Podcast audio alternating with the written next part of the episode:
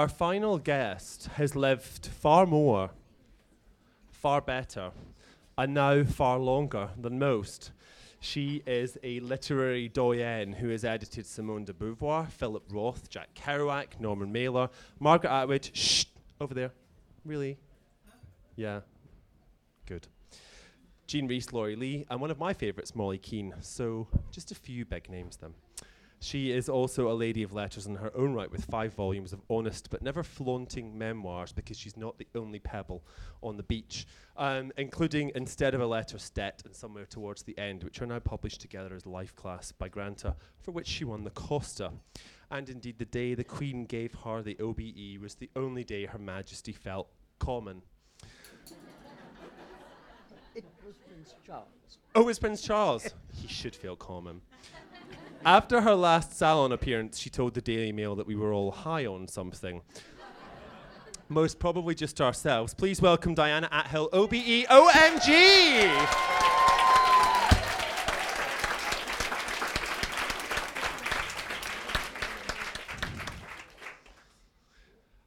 now, I have here two copies. This is this is the swanky, swanky Rankin edition with the quite amazing photograph, I'm sure. And uh, and and this is this is this is the copy I kind of treasure. This is the copy that I've thumbed um, ra- rather better, and you can see how many pages I've folded. So we could be here for a while. Um, your new book is um, Letters to a Friend instead of a book, because of course you did instead of a letter, and it's 30 years this year of letters with your friend Edward Field.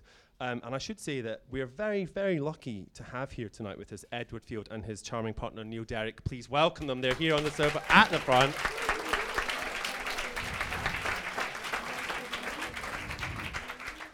They've been twinkly-eyed front row favourites for the, the first part of the evening, um, and the, the it's, it's a series of letters, but it's one-sided in that sense. It's, you, it's, it's your letters to him now. Whose idea was it to publish these letters?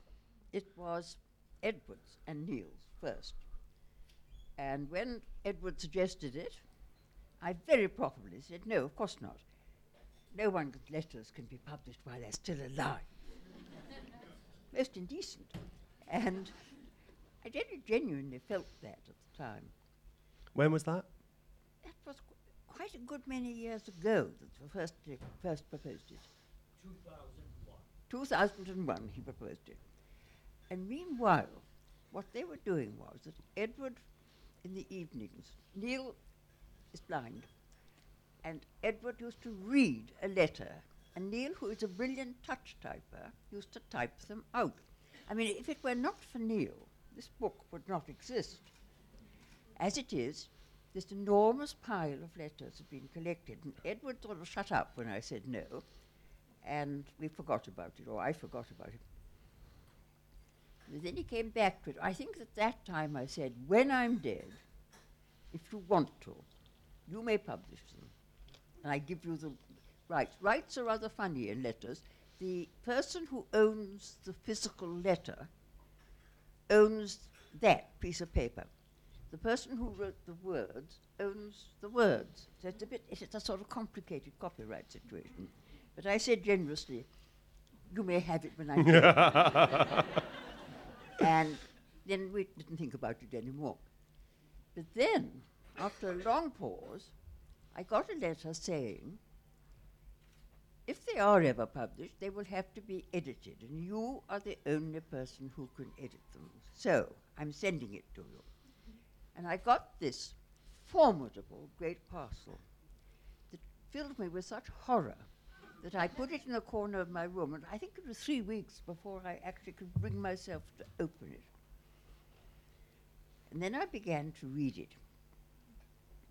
And I have to confess that I began to enjoy them. it was partly because sometimes they made, they made me laugh, and partly because it was full of things that I'd absolutely forgotten about. I mean, 30 years ago, I, I kept on thinking, good God, did that happen? Of course, now I remember that. You know, it was bringing me back, and lots and lots of things about life. What were the things that you'd forgotten in particular? Oh, I can't remember particularly. I can't remember what I'd forgotten. I can't remember what But I they be quite small things. And also, in addition to that, I became more and more aware of the nature of the friendship, which was one of the most valuable things in my life by then and had been for some time. And it is extremely rare. By the time you're old, I was old when we met. I was in my 70s when we met. And you don't, you don't expect to make friends. You expect to make new acquaintances, but you don't expect to make any really genuine close friends in your old age. And almost as soon as we had exchanged a couple of letters when we met, it became apparent to me that Edward was someone who was going to be a friend, someone who I felt that I could say anything to, he could say anything to me. So that writing to him became a very easy pleasure. And it, it became more and more settled, this friendship between the three of us. Very valuable indeed to me, because, I mean, what friendship really does add to life. It makes nice things much nicer. It makes funny things much funnier. You can share them. And it makes impossible things less horrible quite often. There's nothing like sharing a good friendship. So as I read on, I realized that this was the record of something quite rare, a friendship in old age that was solid. And another thing is very nice, one, one of the very few things that is nice about old age. You have ceased having love affairs. You're no longer a sexual being. And discover that you can, in fact, by that stage, you could actually love somebody without wanting to go to bed with him. Extraordinary, delightful. Although, of course, it wouldn't be very successful in Edward's case in any case. I mean, I loved that feeling. yes. It was real pleasure, a sort of freedom, a freedom of affection. And you were still living with Barry at that at that point, and you Still, uh, Barry, fortunately, Barry was uh, difficult with friends. Sometimes he took against people, took against people quite easily. And luckily, he loved Edward and Neil. So that we were, we were good friends, all of us. So, and you and you wrote these. You've written these letters for for thirty years, and now you write emails. Do you write letters and emails now, or do you just? Is it just emails now? We just do emails now. Um, and It's not the same. I don't know why, but it's not the why? same. How is it different? I found out, I don't, I used to write immensely long letters. Poor Edward found them much too long, really, because he had to answer. But emails, I found myself thinking, oh, this is too long, this is too long, I must keep it shorter. Some of your emails are quite long. they do get quite long, but I mean, I, and I like I, li- I like that because I, I you know I, I, I- sort of think it's somebody spending spending the time and they're taking the time not to just you know Actually, with me, writing has to be done by the, with ha- by the hand. I mean, when I'm writing a book or, or reviews or anything, I always do a first draft by hand. really and then I put it on the on the thing because somehow the head and the hand connect with me. So letters were much more my, my thing. Um and so if you were if you were to write a new book would it be by hand that you that you would first do that draft first of everything would Really? be by hand. Yes. Wow, that's incredible. Now, i- in in the book, you talk, and it's it's, it's very funny because I I mean I went I went to school and I'd only ever known computers, but you you were talking about the progression of typewriters to word processors to computers, and there are these kind of it's sort of like you're trying to score crack cocaine. You go to certain parts of London looking for a typewriter ribbon, and you're convinced that somebody has a typewriter ribbon of the kind that you might require, and it becomes increasingly arcane and difficult, and eventually you kind of give up. But it's a bit of a But fight. I remember saying in one of my letters it's my rather difficult now as it would be to get your carriage horse shod. because we, first of all, it was quite difficult. Then it became more difficult. Then Barry and I used to drive for miles to get the typewriter mended. We would find some ancient, ancient man who had a house stacked with broken typewriters, and would be mended slowly, slowly. And we never dreamt of going anywhere else. And then, when the ribbons rang out, there was a time when Barry found someone in um, Holloway, small Indian shop, who had, I think he sort of got old ribbons and dipped them in ink or something. he could, and he used to, terribly nice, he used to bring them round. But they didn't last very long. so finally, finally I had to capitulate. Edward nagged me for a long time, so kept on telling me the beauties of, of, horrible computers. He was a modernising force very much, and you're like, I mean, he was Well, kind of he- he was compelling a you. Great computer man right from the beginning. You see. And finally, when he was in England, he said, took me in hand, and he said he'd found a he'd found a most extraordinary place in, off Queensway. It was almost like a Casbah. You went through an arch, and it was dark passages behind with little tiny boutiques and shops. And right at the end, there was an even darker and rather bigger place, full of extremely cheerful, friendly young men selling unbelievably grotty um, computers. I think probably most of them had fallen off the backs of lorries. But um, he bought, we bought a very cheap one, which worked perfectly well, and he taught me how to use it.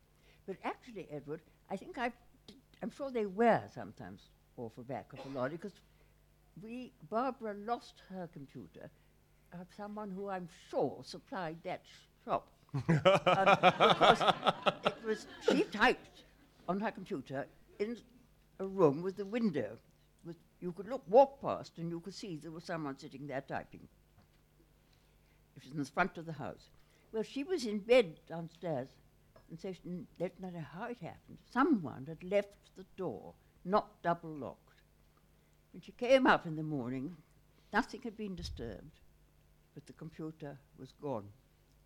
Someone had been walking up and down the street, had isolated that house, had the Mm. computer in use, must have been watching quite closely, door not properly locked, just walked, took it. But your, your computer now has no such sad history. I mean, you're, you're fairly acqui- well acquainted and happy with the laptop that you have, um, apart from the odd, you know, email saying I was in the middle of this and it stopped, and but now it's fine, and y- and you're you're comfortable with that now. I'm not really comfortable about it, but there's always someone who will help. Yeah. Um, I wanted to ask you. Um, o- over the time that, that, that you were writing, very quickly you become familiar. It's kind of at the beginning, it's Mister, um, It's only Mister for one letter. But the, it's the, that's the beginning. Um, and it becomes kind of a, a, in, increasingly sort of, you know, in, in, informal throughout. And I think that's one of the, the, one of the lovely things is this kind of increasing closeness. But I wonder how often you actually met each other in the time that you were writing the letters. Well, pretty well every year they came to, quite every year they came to, they came to England for a nice long stay. And usually in strange parts of London. Well, whenever, most at Queensway, which they have a perverse passion for, and otherwise, in, in wherever she could, they could pick up a reasonably cheap flat. Now, the, the, the letters are, are, are your letters, um, are your letters to him. Uh, wh- what happened to his letters to you? This is very sad. There are two very disgraceful things about this book that I ought to be ashamed of. One is that I'm not yet dead, and the other, other is that Edward is a very careful keeper of things. I, alas, am an ingrained thrower away. I've always, I think I threw away letters, largely because when I was young, we let, all of us wrote let- letters all the time. I mean, the minute we, when I was at university, the minute the term ended and we separated, we'd all be writing letters to each other madly. And I thought of letters, therefore, as sort of conversation, talking. I didn't think them as something that lasted. So you got a letter, lovely, you read it, you answered it, you threw it away. Hmm. And also, I hate paper. and I published, so my office was knee deep in paper. It was always completely unordered. I mean, I knew where things were, but nobody else could possibly see how I did. and these, you know, it was just dreadful. Sea of paper. So that I, don't- I don't like paper. I have a sort of hostility to it. I want to get rid of it. But you don't have an e-reader, do you? You don't. You don't have a Kindle or anything like that. You don't have a. Oh, no, no, I like books. I like it when it's bound. When it's Um, I am going to start asking for a few questions in a minute, but um, I wanted to ask you with with, with the letters, how did you? Because could you talk? It's not just a conversation between you two; it's a conversation about lots of other people, and for, you know they appear not always in in their best um, at their best side. You know, there's a Or- Andre Deutsch when he's old and infirm and his balls are hanging down below his dressing gown Poor and his little poor little balls. Yes. and you know, and they and of course they have no choice about that. And whether whether whether they're dead or alive, the characters, not the balls. How do you how did how did you how did you decide? How did you kind of patrol the privacy of people? Well, when people are dead, they don't mind what you say about them. So when people are alive, if it was offensive to them or what worried them, I left it out. yeah. Excepting in Barry's case, who was my old man, who would always believe in saying what you felt in every circumstances about anything. And so I know that actually he doesn't, he's now, he's still alive, but he's not taking much notice of anything. And he certainly won't read this book. He, if he did, he wouldn't, he would accept the fact that I said what I thought about things. Okay, and that was that's being true to yourself and true to what he he knows of you. Um, I mean, it did seem to me reading reading the letters and having and having read the memoirs that Barry didn't seem to take a lot of notice of quite a lot of things for quite a long time. you know, he did sort of seem more increasingly involved with the television, um, and, Well, and you know, was- he kind of his world got very small, and he seemed very His angry. health got very bad. Yeah. He, he was diabetic. He was diabetic and he was an absolutely impossible to control. You couldn't make him eat properly for a diabetic. So he was a diabetic who was unhealthier than he should have been. He also had a great many sort of um, uh, prostate problems that added to his problems, and he then had a bad heart. I think in his last three years with me, there was probably not much oxygen getting to his brain. He didn't go gaga, but he stopped wanting to think. He stopped being interested in life. If you tried to make him interested, he'd just say, can't be bothered. How long did you live together in total? In, 40 odd years. okay, and and at what point in that forty odd years did your relationship stop being sexual? Uh, Well, we had, we had a very good affair until for about eight years. Then it cooled down in that way, but we went on being extremely close friends. We were like an old married couple or family. And we were joined by, by one of his girlfriends who became an enormous friend of mine, who is still one of my very, very best friends. I'm going to open it up to questions now because I know there are lots. Um, Laura. Diana, your reputation as an editor is legendary. Do you ever feel remotely sorry for your editor now? Yeah. Uh, so, you, so Diana obviously has a legendary reputation I as an don't editor. feel at all sorry for my editor. she has a jolly easy time.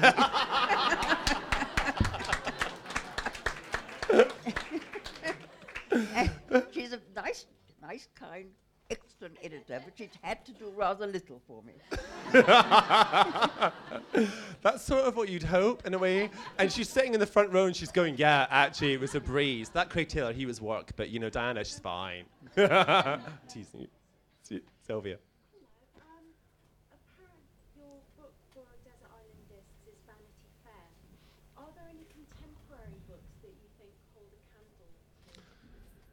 You chose Vanity Fair as one of your desert island books, and uh, is there a, is there a book that's contemporary that you think in any way holds up to it or is close to it, or To- some to Vanity Fair? Sorry. To to Vanity Fair. Um, You chose that as one. oh, yes, I suppose so. I mean, I thi- think, I mean, each book is so different, but there are lots of books about which are really splendid. Um, I should say that that Wolf Diana. Hall, which- I think, is an episode. I mean, Wolf Hall is a very Mm. different kind of novel, but it's as great, it's as good. She did also say of Craig Taylor's book, and it is on the back that she wishes it was twice as long as it was. I should, I should, I Uh, should say that. That's a wonderful book. that was the most, most enjoyable book. Um, if you could go back in time, what advice would you give to your 30-year-old self? Ooh, ooh, that, that, that's such a. What V- uh, would I uh, if you would, if you could go back in time, what advice would you give to your thirty-year-old self, if indeed you would? God knows, I've forgotten. Oh, I think I would say, look, however bad it seems now, it'll get better. Other other questions? There was somebody. At, this is Tom. Sure. I'm not quite sure what the question is. It's just that you touching upon um, sort of later on in life and, and, and sort of sexual drive diminishing and, and that opening up different things. I'm not quite sure what my question is, but as a young man, I sort of feel still that I'm slightly clouded by. What am I saying? This He said he. Tom is saying. Tom. what, what is the question? So, to, Tom is Tom. Tom is saying that he is young and sexually troubled by you. No, he's, he's, he's, he's saying that he's, he's a young man and he feels there's a kind of a kind of fog of sex obscuring um, his, his rationale, um, and that that may be impeding him in some way. I don't know, but that, that, that, that you talk about getting to a point in life where you realise that, that you don't define yourself by your attractiveness or your interestedness in men. It's a two-way thing, absolutely. Um, but you talk. Um, you, you say that s- that's a, that female thing, and you say that some men continue uh, in late life to be troubled by almost to a kind of indecent sort of Berlusconi level. um, uh, is that is that is that a gender thing or? I don't know whether gender, but in my observation, quite, I mean, some women do claim that they go on feeling sexy. One old friend of mine was extremely indignant with me when I said one began to become less sexy when I was 80. Nonsense, she said. Nonsense. She wasn't a bit less sexy. I don't know that I believe her. But I haven't, but most women do seem to. Did you say you said you felt less sexy when you were 80? I got to 80 and I suddenly thought, well, you know, time for the Sudoku, by, by you 80 know. by 80, I would say it was finished for me. But certainly, lots of old men become madly sexy in a different way. Once when I was an old, one of these old fat farms, and there was an elderly gentleman, very respectable looking old man, and I was going down to the swimming pool one day, and I met a flutter of women coming up the stairs. And they said, "Don't go down, don't go down there." And they said, "Why not? Why not?" He was sitting on the side of the pool, watching them, calmly masturbating.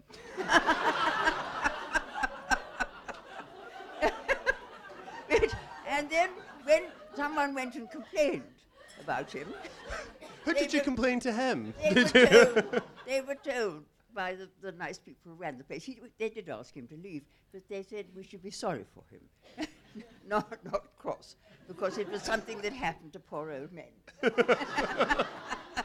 Are you listening, Tom? So you watch it. you watch yourself, you dirty old man in the making. Are you there? I don't have done much online dating, um, but I have. And with even about reading back over your letters and having joy, I found when online dating, because it's not so much what they say, I realise when reading back it's what I said that made me laugh more. and, and I wondered when reading back over your letters, if, it's, if you don't mind saying, what was the bit that you read and you thought, ah,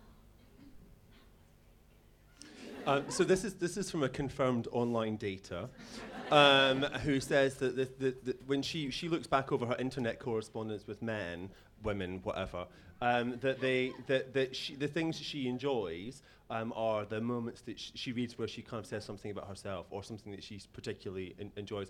W- reading the letters, was there a particular favourite that you had that you'd written, or a moment that you recollected that you'd perhaps forgotten? I really can't think Okay. of it offhand. Have a think. Have a think. We'll come to another question. Uh, there. Sorry. You're right in front of me. Sorry. I know the candidate, um, and it asks what, what you feel about the future of the book and the publishing industry. Are you positive or negative about the future? So uh, th- this is a, a question that comes up a lot here, um, and I should say that we're always turning people away at the door, and I feel the answer is the future of the book is good. But the question is, what do you think is happening for the book? Um, do you think it's a good future or a bad future? I mean, you've been in publishing for decades, or you were.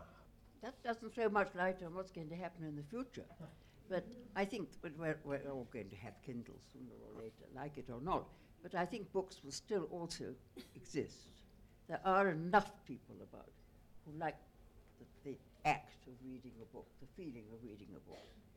I mean, certainly things are going to go on being written, Mhm. and things are going to be, therefore, are going to be read. That the, you know, the creative impulse isn't going to go away, and the curiosity about life that makes people want to read and hear stories. I mean, everyone is going to go on wanting to hear stories. That's all Facebook and Twitter human is. People are beings just talking like the whole stories. time. They yeah. tell stories and they want to hear stories, and that's going to continue. But what form they will be in, who can tell? But I'm quite certain that, that the Kindle is here to stay.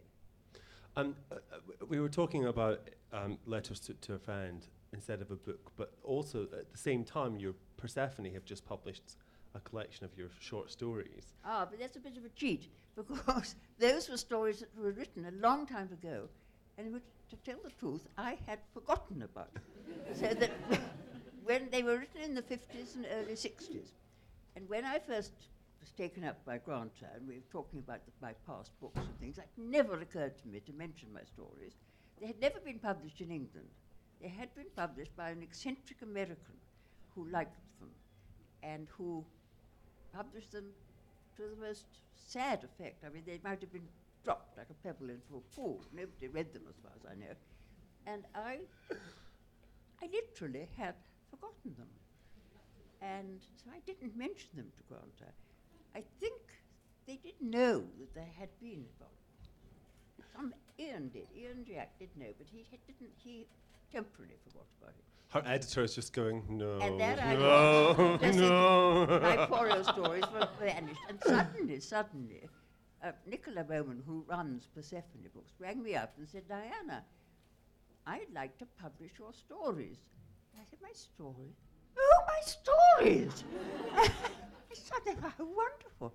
That I was quite worried because I thought they were probably they were they were the first first things I ever wrote. I thought they were probably terribly dated and, and probably of no interest to anybody. But still, she wanted to do them, let her do them. They're going quite well. Surprise, surprise. but I, the, I mean, it's interesting re- re- reading the stories. I mean, one of them is this, the story which won the Observer, the short story prize, which is about about about the two English women, English my, my roses. cousin and me, that every word of that story is true. Well, And if you uh, if you've read the story, it's a bloody terrifying story because you go out and some uh, and you're in Greece and you meet two t- two Greek men. Well, you tell the two story. dear Greeks, at least one, very, very plain, old, ugly Greek sailor, um, fisherman, who offered to take us out in his boat. And we had various offers from sort of hopeful fishermen. We said no, thinking that we you know, only end in trouble. But he was so, so terribly old and ugly. He had two teeth left, one of them gold and one of them black. and he'd lived in America, so we thought, well, he does know, after all, from his American life, that women do walk about with short sleeves and things without being whores. So probably, probably, he can be trusted, as it were, not to fall on one. And so we said, yes, we'd go out in his boat. And off we went. He had his, what he called his niece came too, who was a young man called Spiro. And they, we sailed away very happily. And after we'd been quite a long way, we pulled up into a little beach with the most enormously high black cliff all round it. The only possible way to it was off from the sea. And there we s- turned out that we were having a picnic, which we hadn't expected, because he brought a little sack with him with a huge bottle of ouzo and some bread. And we thought, well, perhaps that's rather kind of him, really. And so we, we all swam. We got behind rocks and dressed there, and he got behind rocks and dressed. No, he didn't. He and Spiro didn't swim because they didn't. They were both of them fishermen, and neither of them swam, of course, which is typical. But we went, swam, got back. We all sat down, had our picnic, drank a glass of ouzo, and then I said, um, I think it's time to go. And he said, She kissed me. That was my cousin. She was the younger and prettier one. She kissed me. You kiss, Spiro kisses you. And I said, No. no. uh, no, no, come on, it's time to go now. And he said, If you no kiss, we no go. the argument went on, getting more and more tense. Us being very dignified, very firm, and think having no nonsense. First of all, making it into a joke, then being rather cross, then getting up and walking away to the end, going behind the rock and quickly getting changed. Come on, we must keep cool. Walk back. Now they were still sitting there, swigging their ouzo. And we said, Well, now come on, now we're going. If you no kiss, we stay here all night. And on it went and on it went, and it really became, we became really worried because we began to think that perhaps this was going to be a rather nasty situation. And we started walking away, and they started walking after us and trying to put their hands on our shoulders. And we, you know, we looked at them thinking, well, can we escape? We couldn't. I mean, there was no way out, excepting this awful boat, which was very big and heavy, and we didn't know how to start an outboard motor. And on it went and on it went until finally I to Barbara, in a sort of exhausted way, What do you think would happen if we sort of gave she said, I've been thinking that too. and we both of us by that time really thought that this might begin to be the start of a serious battle. They, that might start it. They were going to rape us or try to rape us, and we'd have to fight. And so we very, Barbara spoke for, she said very timidly, I said, you speak, because she'd been chosen by the awful old boy. Said, you, t- you tell him. And so she said, if we just give one kiss, just one kiss, would that be all right? And he rubbed his hands on his back. and they advanced towards us, and we stood still, very still. And each man came up to his one, and they put their hands on our shoulders, and they very gently kissed our cheeks. then they turned round and went to get the boat ready.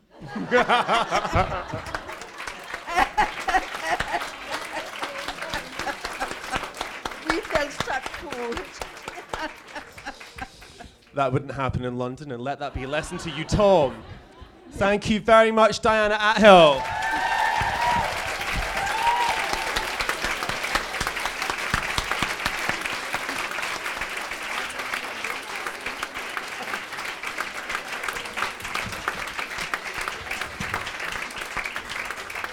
Um, and, and I should say to, to all of you um, for your support, we return for the final salon of this year um, on November the 30th with DBC Pierre, who'll be reading new material, Liz, Liz Hoggard, uh, and someone from the Wellcome Prize. Um, and until then, happy reading and thank you.